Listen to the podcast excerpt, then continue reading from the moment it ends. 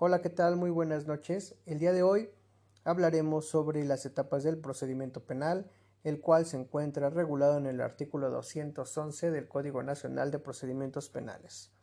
Pues bueno, en el procedimiento penal comprende lo que son estas siguientes etapas. Uno, como la investigación, la cual comprende las siguientes fases, las cuales estaremos dividiendo en A y B. En la A, pues bueno, es la investigación inicial que comienza con la presentación de la denuncia, querella u otro requisito equivalente y concluye cuando el imputado queda a disposición del juez de control para que se formule la imputación.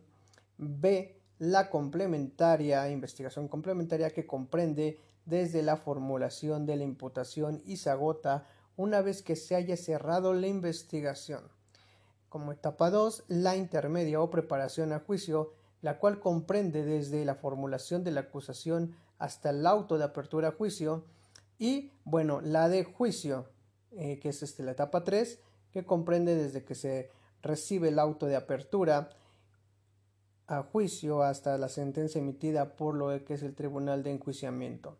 Bien, la investigación no se interrumpe ni se suspende durante el tiempo en que se lleva a cabo la audiencia inicial hasta la conclusión o durante la víspera de la ejecución del orden de aprehensión, en el juicio de acción inicial con la solicitud del citatorio de la audiencia puesta a disposición del detenido ante la autoridad judicial o cuando se solicita el orden de aprehensión o comparecencia eh, con lo cual el Ministerio Público no perderá la dirección de lo que es esta investigación.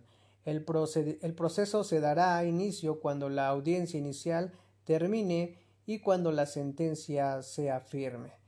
Bien, bien, retomando lo que nos hace mención el artículo eh, en el cual se establece, se describe lo que son estas etapas que integran a lo que es el procedimiento penal acusatorio, donde uno, como etapa de investigación que comprende lo que son las siguientes fases, antes habíamos dividido en A y B, la cual, bueno, eh, en A como esta etapa inicial que comienza desde la presentación de la, la denuncia, la querella u otro requisito equivalente, en el cual concluye con eh, cuando el imputado queda a disposición del juez de control para que se formule la imputación y B, que es la complementaria, la cual comprende desde la formulación eh, de imputación y se agota una vez que se haya cerrado esta investigación.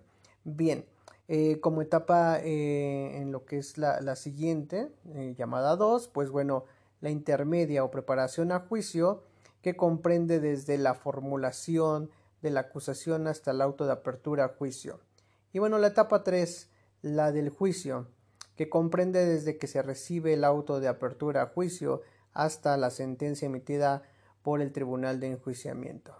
Recordemos que el trámite de cada una de estas etapas de procedimiento exige ser resuelto sobre lo que es la base del reconocimiento expreso, tanto los derechos y las garantías fundamentales, así como los principios eh, de publicidad, contradicción, eh, concentración, continuidad, inmediación las cuales, bueno, están establecidos en nuestra Constitución como en el Código Nacional de Procedimientos Penales. Eh, espero les haya gustado este podcast del día de hoy de las etapas de procedimiento eh, penal. Eh, pues bueno, de mi parte sería todo. Nos seguimos escuchando. Chao.